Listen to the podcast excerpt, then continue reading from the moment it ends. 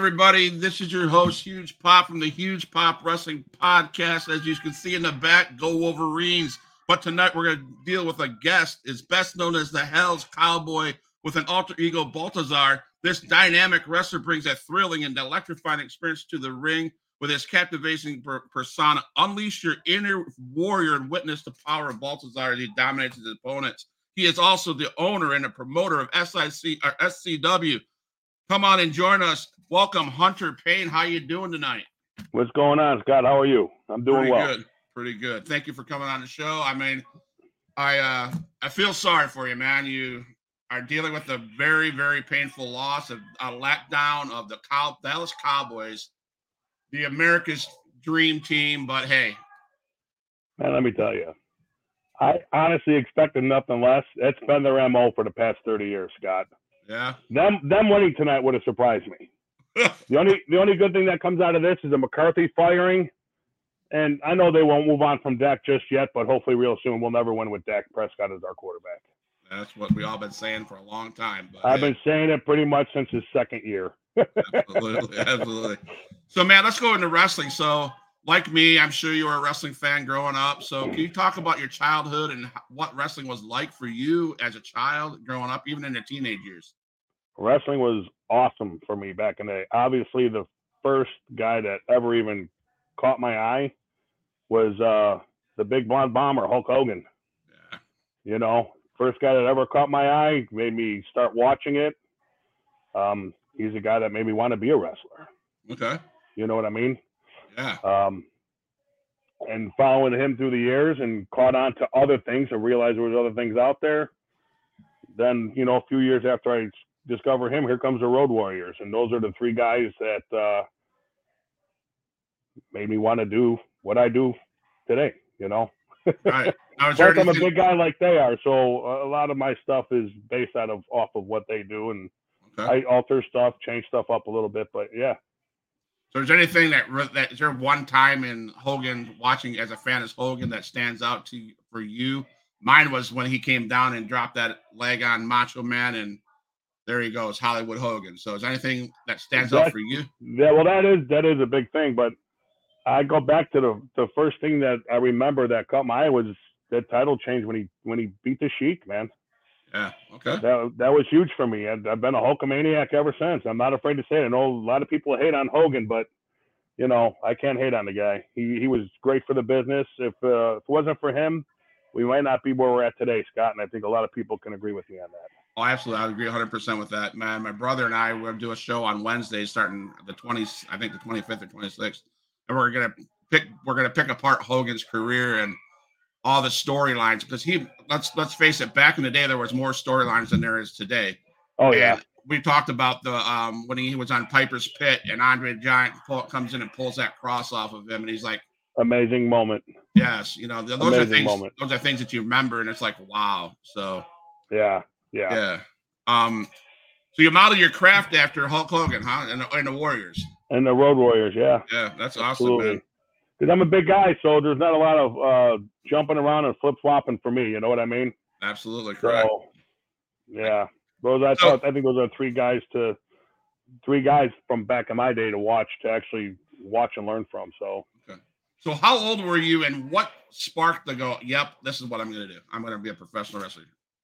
I, might have been eight or nine, Okay. uh, eight or nine years old, and Hogan was just a larger than life character. I didn't think there could be a human being as big as that. You know what I mean? And I'm like, his charisma, the way the people would scream and yell for him, it was just amazing to me. okay. Like, you know, and then I started going to events shortly after that.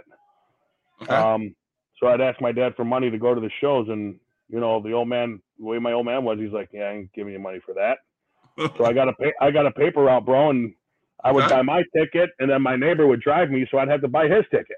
okay. So right. anytime they were at the UIC Pavilion, which was usually WCW, Okay. and anytime they were at Rosemont, I was there. All the way until it became mainstream, and it just started costing a ton more money.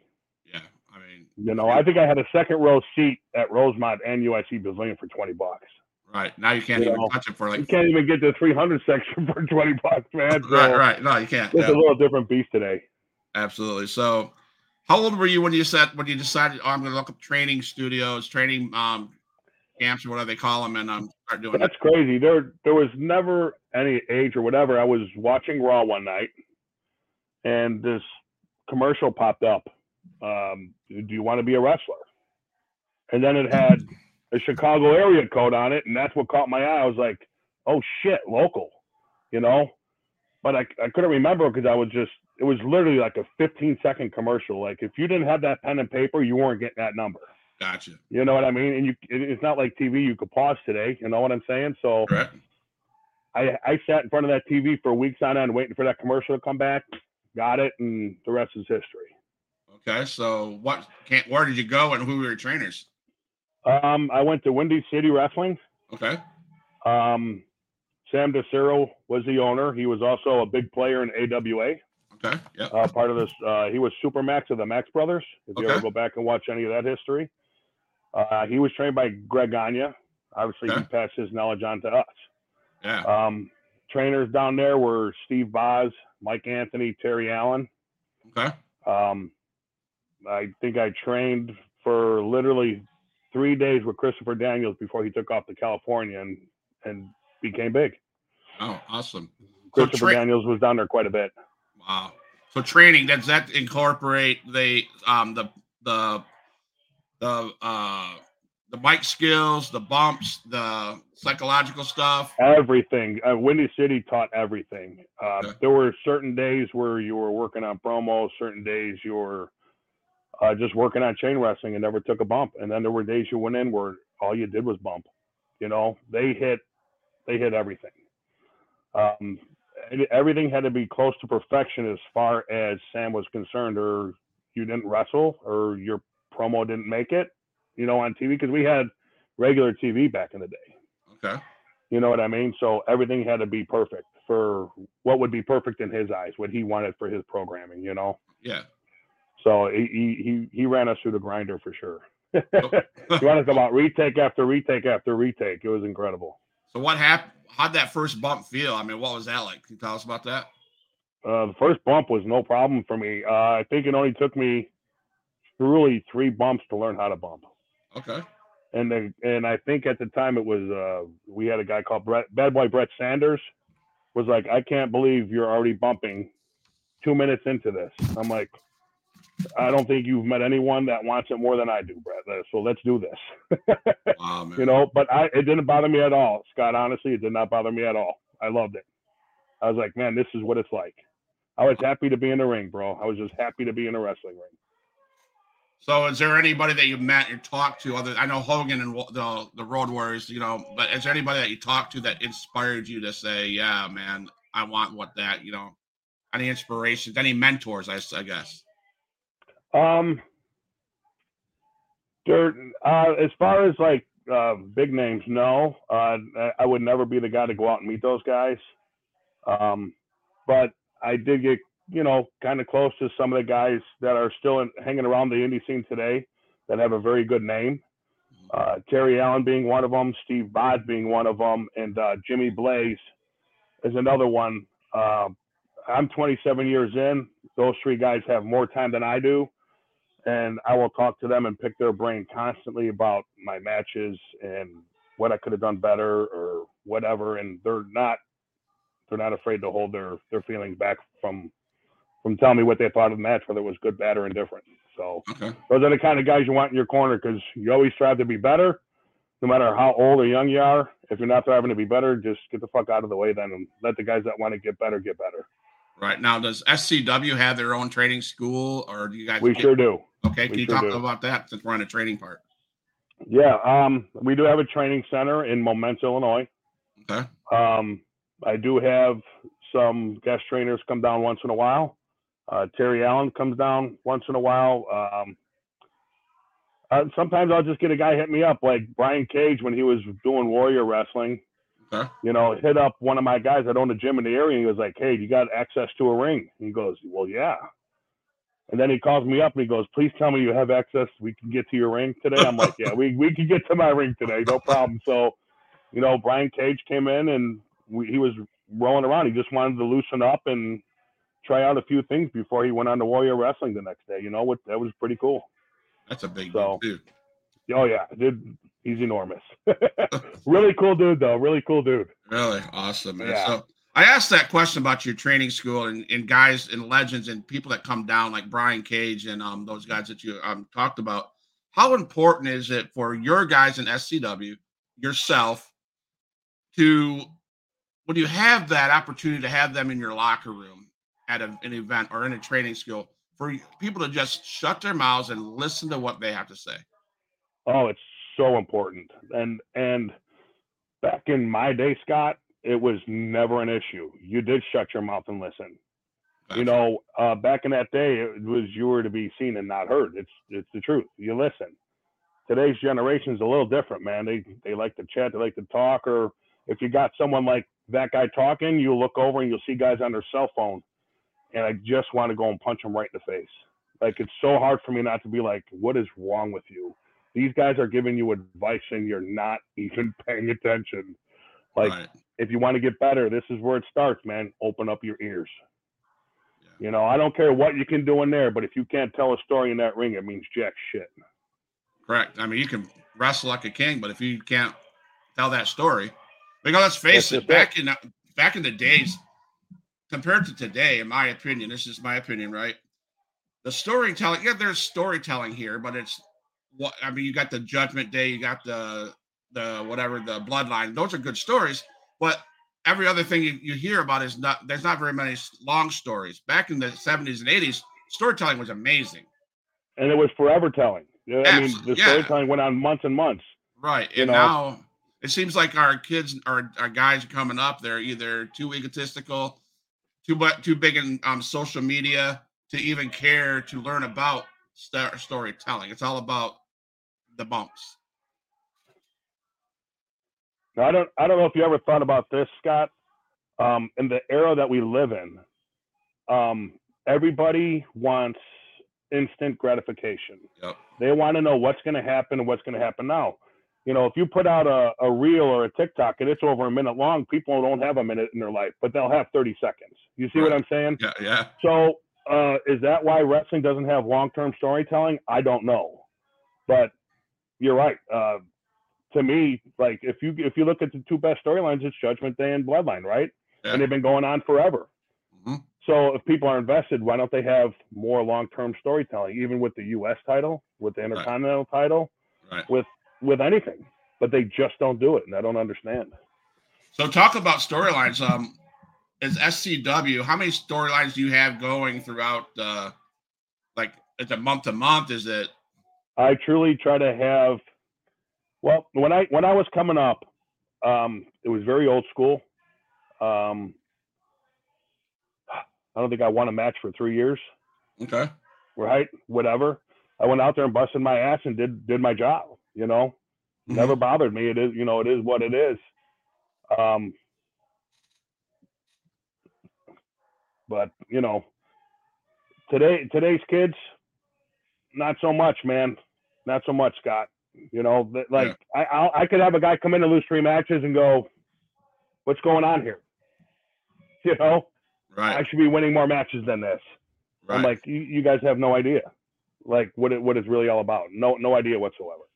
Yeah, those are those guys that don't want to listen to the legends. They, those are the guys that don't want to listen to what you teach. You're a Yeah. hundred percent correct. You're a hundred percent correct. You know, um, but the guys like you met you met Apex, correct? Correct. Get off Yeah. off off track here. Um, he listens. He works hard. Um, and he does everything that's asked of him. Yeah. You know what I mean? And Absolutely. he, he's been wrestling less than a year, but most people that meet him think he's been wrestling for years. Yeah. because he does listen. You know what I mean? And he's and he's a great guy to have around. Absolutely. just a great guy to have around. Ev- Everyone should be like an Apex or a, a, a James Creed or a Benny Vargas I got in my training center. They're just great guys, man. They, they, they listen and they and they're hungry for knowledge. Absolutely. So- James, I, I did message James Creed, so hopefully he responds, and I'd like to get that up and running too. So One of Um, the one of the top guys in the area in, in my book. So awesome, man. So, how can you talk about what goes into getting ready for a match? Like, there's got to be just you can't just train and go in the match. There's got to be communications. There's got to be all kinds of stuff that goes into preparing for that match next week or whatever. Well, I mean, not everyone that you have on your card comes out of your training center, so you know they they can't work together. Sometimes okay. they don't even know who they're working until they get there. Okay. You know what I mean? So the preparation is just the communication. Okay. All right. you know All what right. I mean? Okay. I mean that's that's the truth. Okay. That's the truth. All and right. and that that that sets the real workers aside the the workers from the pretenders. Okay. You know, any one of my guys should be able to walk into a locker room without ever even meeting anyone and go put go out there and bust their ass and put on a hell of a show. I'd Okay. be disappointed if they didn't. Gotcha. So, um, injuries. Are injuries? Do they run wild in professional wrestling? And if they do, what kind of? What do you guys? Is it just healing time and just taking time off? And what goes? Injuries are huge in, in independent wrestling, and let alone you can you can see the injury bug hitting AEW quite often. Um, when you get hurt, you have to take the time to heal. Um, I had one major injury in 27 years, and then when I tore my rotator cuff, had to have surgery, was out for nine months. Okay. And like three weeks ago, I hit one of my regular. Uh, it was a Volvo bomb. Uh, sat on my ass, brought a guy down to his shoulders, and I had a. It felt like a bolt of lightning just shoot straight up my spine. Never felt anything like it in my life, and my back hasn't been the same since. Um, at that time, you know, if it doesn't get better just by like I'm very old school, so to me, if something hurts, I go to the gym and work that body part. I'll do like I won't kill it and I won't do like squats and deadlifts, but I'm going to do hyperextensions. I'm going to work it out. You know, I'm going to try and do everything I can myself before I go to a doctor and say, okay, well, well we got to do surgery. Like I'll take the extra time and try to do it myself before I go to a doctor. So Okay. you know, but it is time. Time time is is key. And if any of my guys ever get hurt, they'll never lose a spot and they'll never have a setback. They they can come back and pick up right where they left off because injuries are just part of the game and it's not their fault that they get hurt. Sometimes shit just happens. Okay. So now your career, I'm going to focus on you, you as a wrestler. Who has been your favorite opponent and why? Um, that's easy for me. Uh, Terry Allen and Windy City has been, was has been my favorite opponent. Okay. Um, simply because I mean Terry's a little younger than me, but he's got more time in than me. Okay. Um, he more than anyone in Windy City saw something in me that no one else did, and he's the one that pretty much said, "We're working a program, kid." And uh, you know, funny him calling me kid when I got quite a few years on him, right?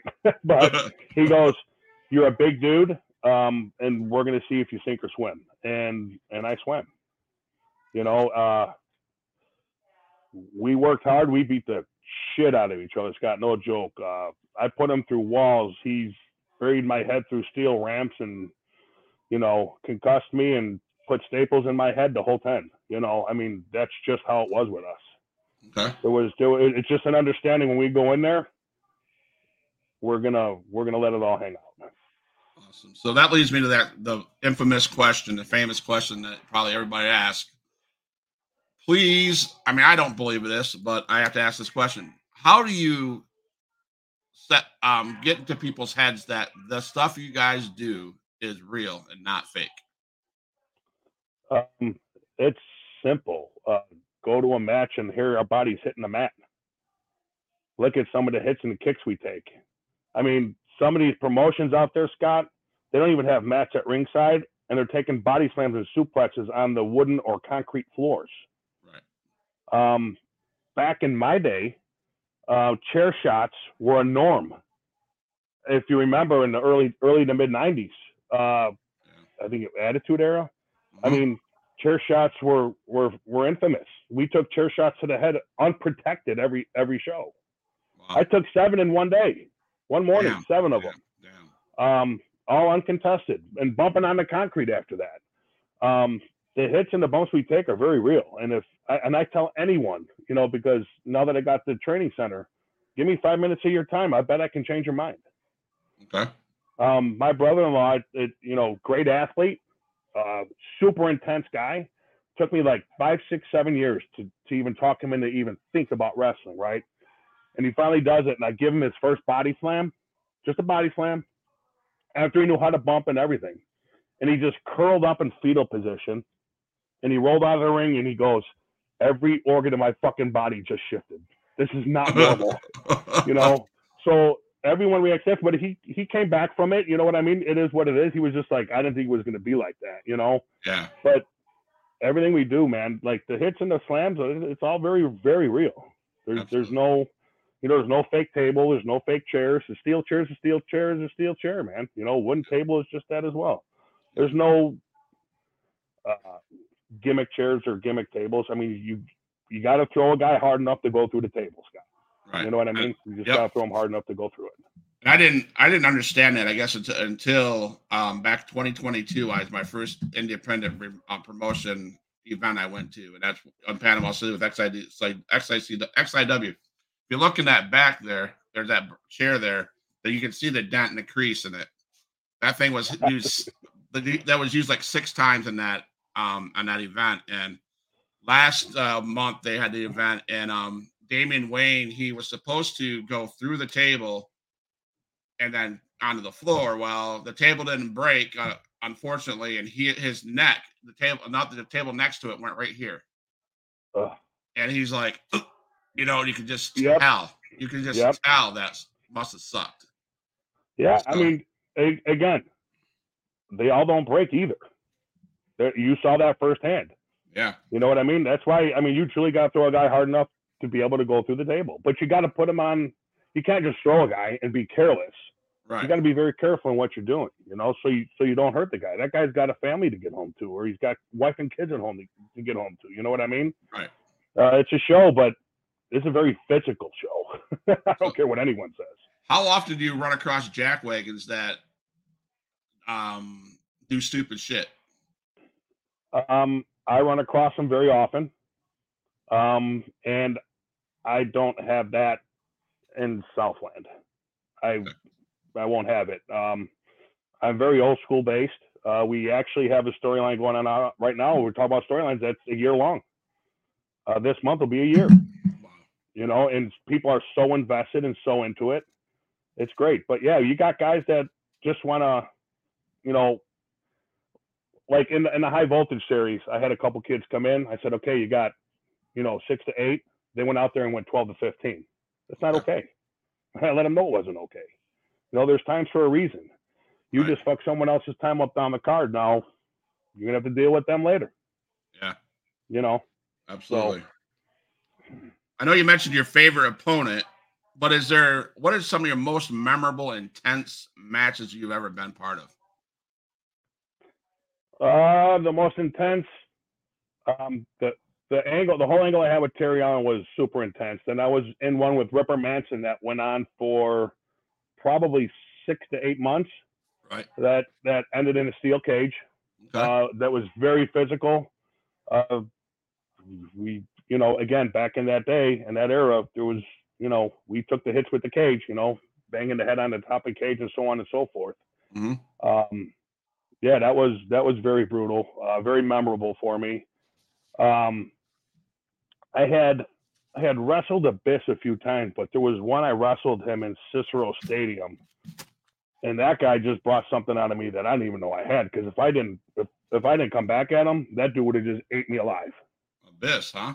Yeah, yeah, yeah, yeah. He was something else, man. We were, you know, we were supposed to just have a regular match, and he just decided, like, right in the middle of it, yeah, we're going to take it outside, and we literally went across the whole freaking arena. You know what I mean? Yeah. I was like, all right, here we go. you know, but that was a lot of fun too. So. Was he one of the biggest? Was he probably the biggest guy you've ever of the mainstream stuff you've ever faced? Uh, yeah, I wrestled Abyss probably four or five times. Okay. Um, I did get in there with Road Warrior Hawk once, uh, uh, just for a few, you know, probably probably for just a few minutes. It was just an angle we work, and I came in at the end of the match, and I was in there with him. Um, actually the lights lights go out in the building, and Hawken, I can't remember who his opponent was, and sorry to say I can't remember. And we were supposed to take the bats, whack the bats on the mat like we were beating the shit out of them. Well, my bat just nicked Hawk's head. Oh shit! And just gashed him. And uh, I get in the back and I'm just pacing like, man, this dude's gonna beat my ass. Like we're gonna get back there, he's gonna beat my ass. But whatever, I had a, I have a coming, right? Like I was like, all right, it is what it is, whatever. You know, I was ready to take it, and he just brought me over, sat me down, and talked to me like nothing even happened. Man, it was incredible. Joe says those type of matches and that type of experience make the best friends. So, for sure, for sure. Um, he actually, you know, just sat me down and said, "Don't worry about it." He goes, "I was supposed to be off to the side. I was more center." He goes, "It's "No one's fault." And we went into talking, and I told him, I said, "Hey, I remember a tag match.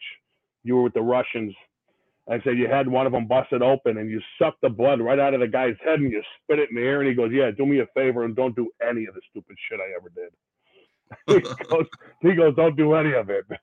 I'm like, 10 4, note taken. you ever get the opportunity to talk to any of those guys um, now during your here with us with, um, about SCW, about what, you know?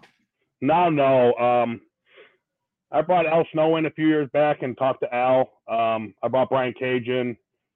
Um, I'm looking to bring someone in this year. We'll see who that is, but um, those guys, those guys cost a little bit of money to to bring them in, you know. So, right, right. Um, but I do talk to them, and you know, I like I talked to Brian Cage at the training center, man. I'm like, hey, you know, and again, it's just me wanting to get better or do what I can do. What can I do better for my guys? And he looked at me, he said, dude, this is one of the top five training centers I've walked in. He goes, the only thing I would do in this big space is get a second ring. Other than that, you got it going on, man. You know, I was like, well, a second ring would be great, but I need the people in to be able to justify spending another five grand on, a, on another ring. You know what I mean? Right, right. So is your is your training center in the same area that and building that the high voltage is always filmed in? Well, in the beginning of high voltage, okay, yes, it was it was the same. We used the training center for the high voltage. Um, it was just a concept I came up with to get the guys some ring time. Um, I would just tell you know the guy I'm renting a gym from, uh, tell the landowner, tell the neighbors, hey, come, we're we're putting on a show. There's only four matches. It'll probably take up like an hour of your time, hour 15 minutes of your time. Sometimes we'd have people there, sometimes not. And then I was just thinking like you know, why don't we just open the doors an hour early and let these guys wrestle at the venue that the main card is on and have them wrestle in front of a few more people. Okay. You know what I mean? Yeah. Maybe they'll maybe they'll up their game a little bit and step up their game a little bit and want to do a little better, other than wrestling in, in, in just their training center ring. You know what I mean? Right, right. So, and I think it works for some of them. They go out there and they really bust their ass. So that's all yeah. I can ask for. Absolutely. That's all I, I can I, ask for. I did watch uh, the Christmas uh, episode um, a couple week, couple days ago, and I I love how it's like the old school studio feel. Yeah. it's yeah. it's like chairs. I think I I think I seen chairs on three sides. I think. Uh, and and that Christmas one, I think it was in the it was in the uh, brewery. There's two sides that the chairs are on. Yeah. Okay. Yeah. That yep. to me that is like so intimate. So I mean, if intimate can be in the in a an indie wrestling show, but it seemed so personable where yeah, I really could re- interact and stuff like that. So oh, 100 percent, hundred percent. Now, if you looked at our old our, our, old programming, um, if you go back to old WCW studio days, yes, that's kind of what we're doing. If you notice, like with the ringside interviews and everything else, yes, because I love that old school style of wrestling, and I just right. I don't know that I, it'll ever come back but I can certainly do it down here in Southland. You know what I mean? Right. Absolutely. And hopefully See, people pick up on it and be like, man, this is cool. I never seen this before. You know, talk about the kids today.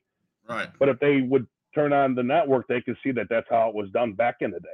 Right. You know, as a podcast creator guy, I you do your research and you pick and choose what you like to watch and what you want to talk right. on talk onto you and there's not very many that are you can tell who's in it and who's doing a very well a very good job. And you are old school. There's a, a, a company down here in florida that cwf is old school sicw in um, st louis. They're, they got that old school feel. Like you just said the ringside interviews like jesse ventura or gorilla monsoon yes. interviews that i love a, that stuff. Yeah as a kid i'm like that was what i watched. Yep and that's what got me hooked, you know. And I'm not that I don't like the in-ring interviews that WWE does and blah blah blah, but even promos are done outside the ring sometimes. And I'm like, that's exactly what I grew up on. So see now now the reason I, I would do that, Scott, right? So sometimes you have a guy that was just in a killer fucking match and Yeah. shit broke down and his adrenaline is going. You know what I mean? His mhm, adrenaline's going. He just won or he just lost, depending on what's going on. Like you'll never catch that moment where he's that hot and that fired up. Like let him, you know, why why let him cool down and do the interview in the back later? Let's Right. catch that shit at ringside right now while he's fired up. correct. You know what I mean? To me, there's nothing. There's there's truly nothing more real than that. The guy's fired up, his adrenaline's pumping, and God only knows what they're gonna say. Absolutely. Truly, Yeah, and that it's very real. It's I love it. absolutely. Matt says, Hey, boss. What's going on, Matt? So halftime 21 Lions, Rams 17. Just give you a heads up. Just give you a. Go Uh, Detroit. Can't go stand anything in LA. That's right. Um, so let's talk about fans and um fans to you, fans to your guys at SCW. How important are the fans, and can you tell us about the interactions and um that you have in the ring and outside the ring with the fans, and, and about the merch tables you have too? Hey, Dad, how you doing? I see twenty one seventeen, man. Go go Lions! My dad just popped in. Oh, So, Matt's gonna fans, Matt's like, you talking have- shit. Your Cowboys killed me. Sorry, dude. Um, I tell all my guys, and I truly believe this. I think independent wrestling fans are the best fans on the freaking planet. Yeah. I really do. Uh, they they believe in what you're doing. Mhm. Uh, they buy into what you're doing. They're at every show. You know, I wrestle at uh, you know a couple different venues, and they show up at both. You know what I mean? They're not just going to the one in their backyard. They're going to the ones 25 miles from their house as well. I got people that are driving 90 minutes to get there. You know what I mean? Um, the fans, I, I can't say enough about it. I, I love I love the independent wrestling fans. I think they're the best. I really do Awesome. for anything. They are the best. Um, they buy our merch. They buy any any new shirts I drop, any new hats, anything. They're buying them. Awesome. You know what I mean? I mean, they love the product. They support the product, but they got to understand if they love it and if they don't support it, we're not going to be around there. Absolutely. It's it, it's kind of it, it's uh, it kind of goes both ways. You know? Awesome. Yeah. Um, has there been any funny interactions that stand out to that you've heard about with like Apex or Creed or even yourself? Well, funny. Um, don't tell Creed this, but he's losing his hair. Um, you know, he doesn't like to hear that very much. Apex, there's no funny stories about Apex. I mean, he's just a pretty straightforward guy. He comes there, gets down to business, and doesn't really get caught up in any of the bullshit, which which I love about him. Um, if I can't say something about Apex, uh, some people may or may not know. Um, so this week, I literally had a guy drop at training. Okay. Um, when I say drop, we thought we were going to lose him. Oh wow. Apex is certified in CPR. Apex went over and literally saved my guy's life. Thank And you, man. Thank you. I've- that. I've told him several times already, thank you. Um, he was a rock star. He kept his composure and knew exactly what to do. And I was a lost soul, Scott. I was a lost soul. I was like, what do you need me to do? What can I do? And he was like, just leave me alone. And he's doing the chest compressions the whole 10, man. You know what I mean? So, Yeah. Matt, I know you're listening. Thank you, brother. I love you. And like I said, you woke up for that day and went to training that day for a reason. And you know what that reason was. So, Awesome. but yeah, Well, that's not a funny story. That's just a real story, and I think people should should uh, know how important CPR is. And guess who's going to get CPR certified within the next few months? Here, that would be me, because I saw how important it was, Scott. awesome, man. Yeah, I wouldn't want to do that again either, man. Crazy, it was bro. horrifying. It was terrifying, Yes. and anything you could possibly imagine. Nothing you would ever think would ever happen. Ever. you know and, and that just shows you you know just life is so short and so real and the stuff that you guys do put your bodies through you know you got to be in Yeah. top tier shape and stuff like that it's no joke No, and, it, and, it, and the thing that happened to this guy, he was a little older, but he was in shape, man. He was in tip top shape. and it was just a freak thing. Like like you said, you don't know. No one has a no one has a, a expiration date on their toe, man. Like No. you don't know you don't know when it's going to happen. But Matt truly saved his life, and you know I I thank him for that. Uh, I, I don't even know. I, I can't thank him enough. Like he was just a, he was just a rock star, man. He was he was uh he was a savior that day. So I know you But I- guys are. Pr- Go ahead. No, I, I know that's not a funny story, but you brought up you know Apex and Creed and all those guys, and I just figured Scott that was a story to tell. Absolutely, I'm not gonna I'm not gonna go on a CPR kick, but goddamn, like I never realized how important it was to know that until that moment. And and me and a few other guys at that training center, we're gonna be getting certified. Awesome, man. Awesome. Um, so I know you guys are pretty professional. There's probably not a lot of ribs that happen in the locker room, any jokes or any cool is there but is have you ever been in your career been any any car rides to any promotion shows that there was something that was like, oh my god, this is so funny. Well, I was the youngest guy for a long time before someone else came along, so I was always the guy that had to drive or follow the ring truck or whatever.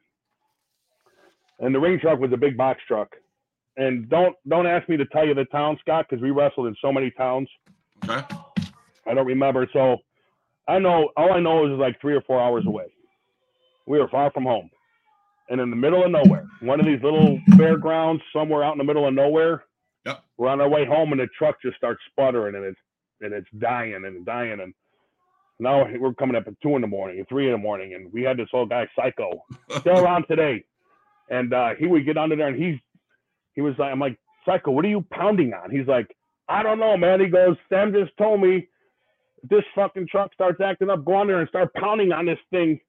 So he, he starts pounding. I don't know what the hell he was pounding on, but this thing was like just twisted metal when he was done pounding on it. But the truck got running, right? And and we got home. But man, did it take forever. Nice. And then same driver, same truck. I don't know what he what he was thinking or what he was doing. Got that son of a bitch stuck in a in a mud hole. I was Nice. like, oh, you got to be kidding me, psycho. nice, nice. Well, nice. here comes a tow truck and has to wench us out. You know what I mean? Uh yeah. I mean, it's. I mean, the road stories are fun, and unfortunately, I don't think a lot of the kids today, uh, they, they won't ever experience that. Yeah. They just won't. Right, know, I right. travel. I travel up and down the road with a lot of the same guys, and it was a lot of fun. You know, stopping at uh, stopping to get something to eat and, and just telling stories with each other. Um, I wasn't part of this one. I I I was in a different car, but uh, a couple of my boys were at a show, and they were leaving, and they were probably they said they were about 15, 20 minutes from the venue, and this car kept cutting them off. They finally get in front of this car. These these guys get out, and then my boys get out and start going after them, and they were like, "Oh shit, you were the guys at the wrestling show." They were like, "Yeah." Well, they got back in their car and went home. Wish I was part of that one, but you know, I, I wasn't there for that one. I was in, I was I was in a different convoy at that time. Gotcha. So, but that's that's fun stuff. It happens all the time, man. all the I- time. I, bet. I was I was at an after party, and uh, I was always one of the bigger guys. The big bigger the big guys aren't a thing much anymore, Scott, as you know. I Right. think the big guys are a rarity. Uh, a lot of your guys are now like I don't know. I'm going to say 180 to 230, 240. right. You know, I floated around most of my career around 280. Now I'm around three to 315. Um, I at an after party, and this guy got wasted, and he came and he just socked me right in the face for no reason, nothing called for, nothing. And I just stood there and looked at him, and I'm like, just processing what happened. And I went to go after him, and Steve Boz, who I mentioned earlier, had just jumped in front of me and said, "Dude, he's drunk off his ass. He's like my best friend ever. Please don't kill him." I'm like, "Yeah, I don't know that there's no coming back from this, Steve." Like the dude just punched me in the face. And the dude looks at me and he goes, "I'm not gonna lie." He goes, "I punched you as hard as I can, and you didn't even move. Please don't kill me." You know, so I did what any wrestler would do, and I just said, "Take off your fucking shirt and let me give you a chop." I think I chopped him so hard, I think he, uh, I think he wet his jeans. So that, That was is- the payback. Like, you could take this, or just I'm just gonna beat your ass. Take your pick, you know. no. But but guys, you know, again, it, it goes with the whole fake thing, Scott. Like they, they think we're fake tough guys, but anyone that puts on a pair of boots is tough to an extent, man, because it's not easy what we do. I would never get in a ring and take a chop. That would be hell no. I can just say that live here on this podcast. Huge Pop will never take his shirt off to get a chop. That Think of think of the huge pop. Huge pop would get if you took a chop. hell no, dude. If I got balls enough at the next XIW, uh, I might say that. That would be good. That'd be good for content, man. That'd be great content. But I'm not sure if I'm up to that yet. So, is there a misconception in the business that independence is the independent independent scene is a glorious, awesome life? oh, far from that. And I think you were being a little sarcastic there, Scott. No, I'm just. I mean, I think at, I'm coming to them at a fan's perspective. Okay, I have learned a lot since I've been doing the podcast, and a lot of people talk about, oh, they make money, oh, they do glory. It's all this fan. No, it's not. It can't be because I've been, It's like I said, XIW. They don't pay their guys, but not not very much. Right. You know, and well, some see- guys make more than others, and rightfully so, right? right, Um, they put their time in or whatever, but it's not a glorious lifestyle. Um, but we we get to do something that most people can't do, correct, or aren't physically able to, or some have health conditions or whatever that prevent them from doing it. So we're blessed to be able to do what we love. okay, Not everyone can. Not everyone can say or do that. I, I can say I'm 27 years in.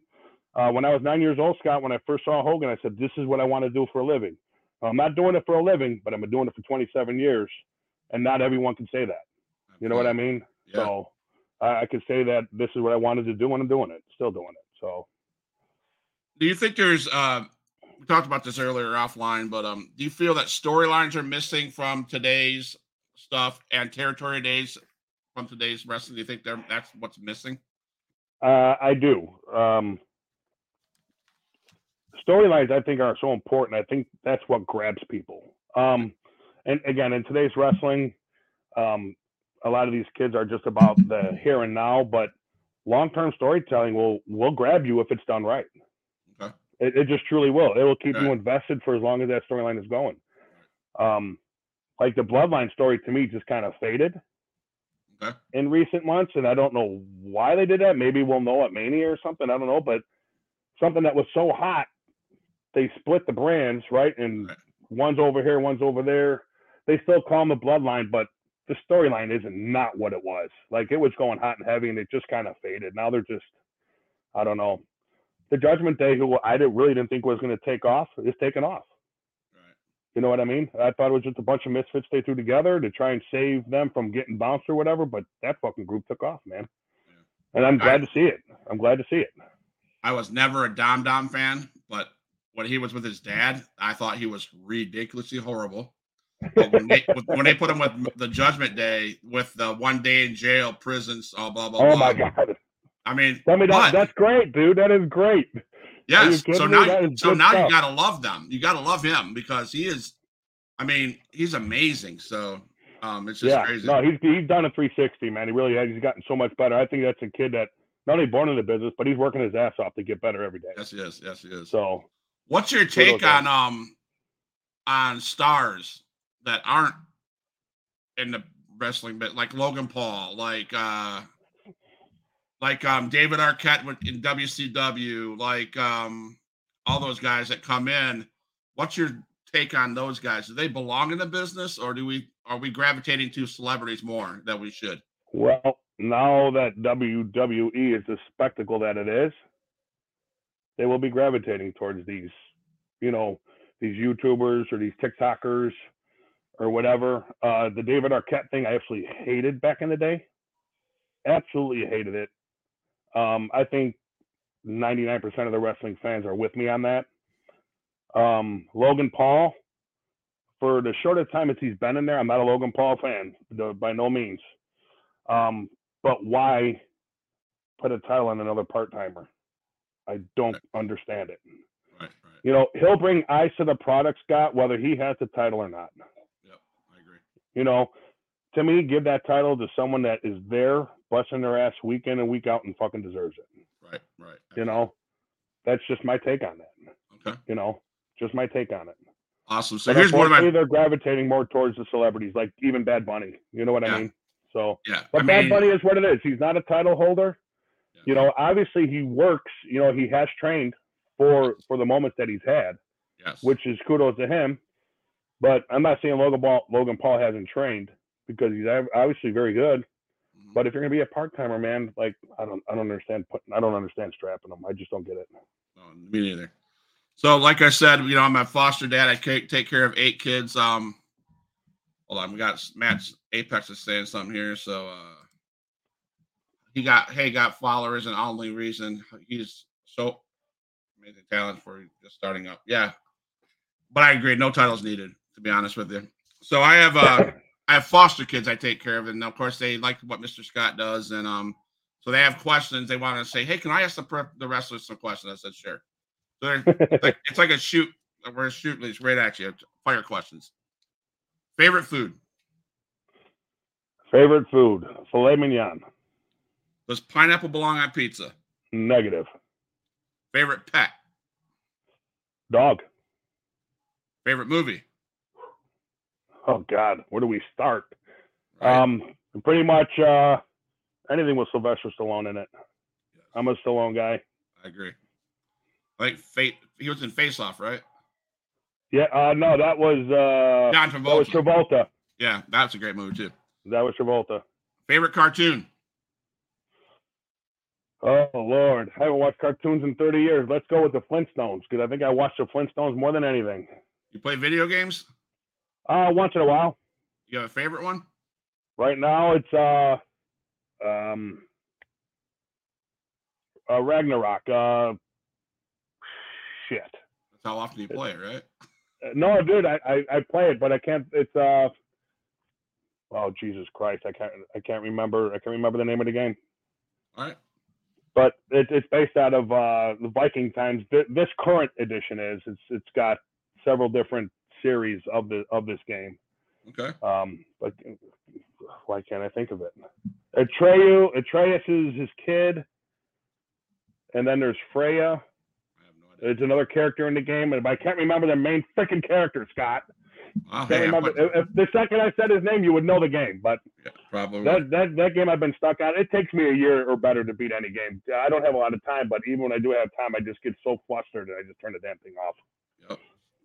I spent $135 on the um, WWE 2K23 and I played it twice. God of War is the name of the game. God, God of War series. Right. Yeah, right. love that series game. Answer. Ding, ding, ding, ding, ding.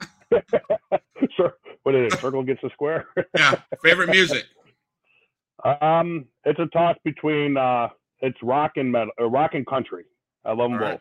Mount Rushmore of wrestlers. I'm gonna have to go Flair, Okay. Hogan. Okay. I'm gonna have to go Taker Okay. and Macho. All right. Good choices. Do you acknowledge the tribal chief? No, no Okay. acknowledgement. All right. Here's That, I, uh, he definitely doesn't belong in the Mount Rushmore. Those those four guys I named wrestled more in a month than he has in the past fucking three years, man. I don't even know. You know, absolutely. Whatever. Absolutely. I have two questions that I came up with, but sh- here we go. Who is the greatest WCW champion to ever live? WCW, Yeah, World Class Wrestling. that's right. Uh, that would be Ric Flair. David Arquette. Oh God, come on. I do. I only asked that question for uh for uh I mean, got- true story here. Like, we we we do a big Halloween show every year, uh huh. and you know, David Arquette did the the Ghostface movies, whatever they're called. I don't like them, but you know, he's Yeah. the main character in them. We actually reached out to him to try and get him just to show up for the event. Yeah. And he was like, "I'm done with wrestling, man, guys." He's like, I, "I'm sorry, I just don't want to do it, have anything to do with it anymore." Gotcha. I was like, "Well, goddamn, just name your price tag. I think you would love it down here. Like, we we'd have a blast with it." I had the right. casket. I had the casket and everything, Scott. It would have been great. Nice, nice, nice. And the last one, and this you're a little bit salty on this one. I have a prob I have a feeling, but um, Matt says, "How do you not like Scream?" But here's your last question: Screaming. See, I couldn't even remember the name of the movie. What's your favorite sports team to cheer for? Uh, see, I think you just came up with this one right before we went on the air. Uh, Ah, it's the Dallas Cowboys. Dallas It's- Cowboys. It's, the Dallas Cowboys and the Boston Celtics. I gotta respect the Boston Celtics, but I can't respect the Dallas Cowboys. you're you're one of the haters, Scott. It's okay. You're one of the haters. That's all right. I'm a Detroit Lions fan, you know, so I gotta be a hater. Hey, I, I'll pull for Detroit. Like I said, I hate everything LA. I hate everything. I hate everything LA. Anything California, blah. So, can you talk about how important brotherhood is in professional wrestling and paying it back, paying your dues? Uh, I think brotherhood is so important. Uh, and, and again, I think it goes with uh, my my brother, the guys I'm so close with, um, which I call brothers to this day, are the guys I went up and down the road with. Um, those are the guys I can call on today for advice. Guys that come down and help me out with the shows. Uh, guys will even throw on the boots for me if needed. You know what I mean? That's the that's the brotherhood. I, I don't think today's kids will just they'll never have that. They they drive by themselves. Uh, Right. Nobody wants a carpool. Oh my God, why why do that? You know what I mean? Right. Uh, it's unfortunately just lost. But brother, having a brotherhood in wrestling, the bro- the wrestling brotherhood is so important. Right. Um, and as far as paying it back, um, I think my era, right, and what I'm coaching and teaching now, and you know, with a few other guys help me, Terry Allen and so on, um, we keep the old school mentality in our training because we think it's so important that the young kids coming up have that. Because once we're gone, once we're dead and gone or just gone, Right. man, I feel bad for the business because it's not going to be the same.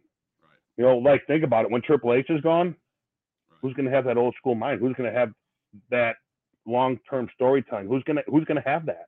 Correct.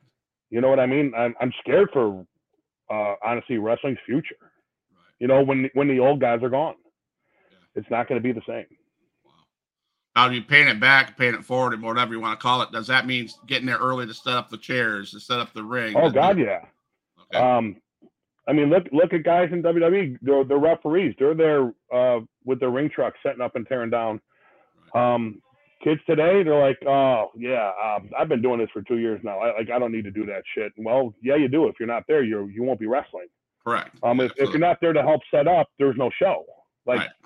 One person can't do all this. Right. You know what I mean? But my guys, man, honestly, I have a I have a great crew. Um, they're there hours early to help set up, and they stay hours late to tear down. Awesome. You know what I mean? I got no complaint. Uh, uh, they're just great. So that and that is that is paying your dues, so to speak, um, in this business. Like, there's no free pass. You're not gonna not ever do it. That's not gonna happen. I even tell my guys if they go if if another promotion books them, please show up early and help set up Yeah. if you can Awesome. you know, some of these guys are, are dads. Um, they got jobs, they got to work, and, and I get that. But if you're going to take a booking, I'll ask them all to please show up early and please help these guys set up. It'll it'll mean a lot, and it, and it'll show that you're that you respect what they're doing. So And I think Matt's hit it right on the head. You know, it's up to the teaching the next generation the older ways. So, and I think you're doing a great job at SCW doing that. So, yeah, let's talk about It your is. It- your goals and achievements. Where would you like to land before your career is over? Like, you know, as a wrestler, is there any goals that you say, yeah, I want to get that? well, right now, Scott, unfortunately, at 50, you know, I know I don't look a day over 49. You know, but you know, unfortunately, um, I'm at where I'm at, right? And I'm okay with that. Um, Good. I absolutely love Southland. I live, eat, and breathe Southland every day of my life. Um, and I just want to try and get that as big as I possibly can, as big as I possibly can. so You uh, would you ever think about getting in the ring with Apex or James Creed? hundred percent. I've been in the ring with James Creed. Go look on our YouTube channel. We went forty minutes. Um, I think you'll enjoy it. I think you might even want to put it up on your pot on your right. on your site is something to view. Can you take them? Come on. Come on, today, today, eh, I'd have to catch them, and I'd probably be a little blown up. so can you take you know, Apex? You, you, probably can demolish Apex, I'm sure. Look at the size of you the size well, of him. Yeah, well, there, there's a size difference for sure. Um, Apex has an MMA background that I don't have. You know, uh-huh. um, if I get my hands on Apex, you know, if I could finish him within 10 minutes or less would be good. If it goes over that, yeah, the advantage goes in his favor. I might be a little tired, a little blown up. so do you have but, any? You know, Go ahead. Sorry. You, you got to see these guys uh, wrestle to understand, guys. Like these guys are so talented. I, I, work them so hard at training. I really do, uh, and I do that so if they ever, uh, it's just aside from me, ever go anywhere else to wrestle, and the promoter says, "I need you to go 25 minutes," they're not going to be tired at the 24 minute mark. They're going to be they're going to be good to go. Awesome, man. So um, we're getting near the end of the show. So uh, what are the big goals? Is there any more bigger goals for SCW as a promotion? What what would you like to see in the future going going forward? Well, obviously, I love to do TV or even obviously nowadays with with the internet. I know you can do YouTube, but um, I tried doing the the internet pay per views, right? Um, but I, it was people would buy them, but the problem is people would buy them and you'd have six people go to one person's house and I just lost six ticket sales when, you know, I shouldn't have done the pay per view until I sold X amount of tickets. Then the pay per view kicks in. Right. You know what I mean? You live and you learn on that one. Absolutely. Um, but I would just love SCW just to get as, as big as it can, Scott. Like I truly believe in the product. I believe in our in our talent. Um, Terry Allen, who has come on, I know I've said his name quite a few times. That's another guy I would love for you to reach out to. Right. Um, instead of doing the matches, it was his idea to do the programming, and right. I thought it was a great call on his part because I I love the programming over just the match release. Okay. You know, I, I think it's drawn a little more traffic, and I think people are more invested. They get to keep on what's going on with the storylines. If you do just matches, they can keep up, but the whole story isn't there. Now the stories are being told with the pre and post match interviews. So I think that'll help us grow for sure. Matt says the goal is to make Apex the next big thing, Scott. So, hey, well, gotta... that that all depends on Apex. That is, that's right. Um, and I, and I think I think he'll get there. I don't think that's going to be a problem. I love the fact that I think you were talking earlier. Maybe I misunderstood this. POWW um, and SCW kind of like work together in a way to where talent goes from place to place. And I think that's really cool how yeah. you guys do that and how you made the connection with them. So I think that's really cool. And I love I the it's good for the talent and the fans. So yeah, it's great. I, it was a it's a great relationship we have. And I like your concept of the having the high voltage series. That gives these up and comers a chance to get in the ring and a real in like the show ring and to show their talents uh, because they're probably if you don't get that opportunity, you get kind of jealous and you kind of like, hmm, I wish I could be at the bigger level. Well, and they lose hope, Scott. Like, why yeah, am I doing this? Like, I don't want to be here. You know what absolutely. I mean? Absolutely. So I don't know why other people aren't doing that. Well, right. you know, not again, not everyone has a training center. Again, so they don't need to. But honestly, I was a guy that was overlooked for a long time and. I hated it. Okay. But I still I still put my head down and pushed forward and, and did my job. You know what I mean? Yeah. But it was it was a it was a bad it was a horrible feeling to have. And I don't ever want my guys to feel that way. I always want them to, to say, you know what, I'm not a main card, but I am wrestling high voltage. Come and check me out. Right. You know what I mean? I'll have a spot for everyone, man. I don't want anyone I don't I don't want anyone left out. Hundred percent. You know, and that concept, I I gotta say this as my from Huge Pop Wrestling Podcast. I love the opportunity that you opened the door for me to come in and interview you and your guys from your promotions and share your footage of past events to to let people out there know that aren't in Illinois, aren't close to the to, to, to the venue to go to these shows. I'm glad. I think I'm thankful that you're open to that concept, and I appreciate that as a man to man. I appreciate you letting me do that, and I appreciate that for that. I appreciate you having me on, Scott. And be honest with you, I got guys in the area here that are gonna be pissed that I did your podcast because they've been asking me for a long time.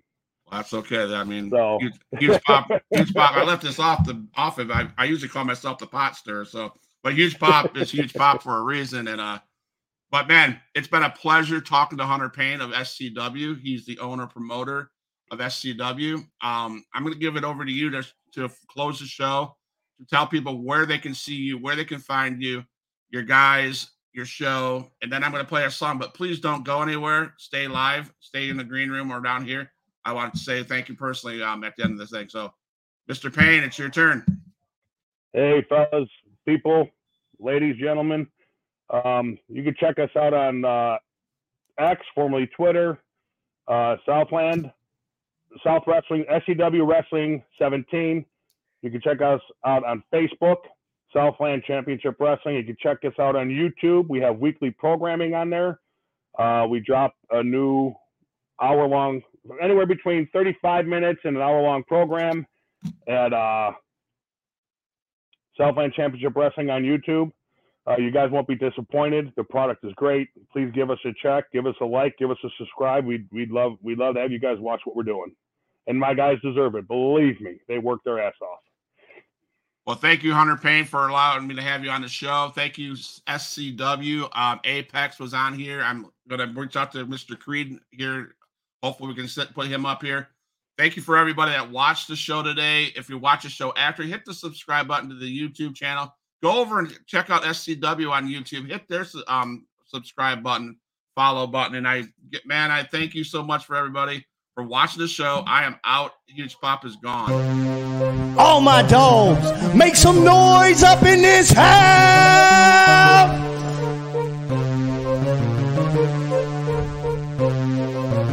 Who is in the house? Who is in the house? It's the gangster of destruction, so you know what's going down. And when the drive-by's coming, then you better hit the grind. Cause when your body hits the canvas, then your head is knocked out.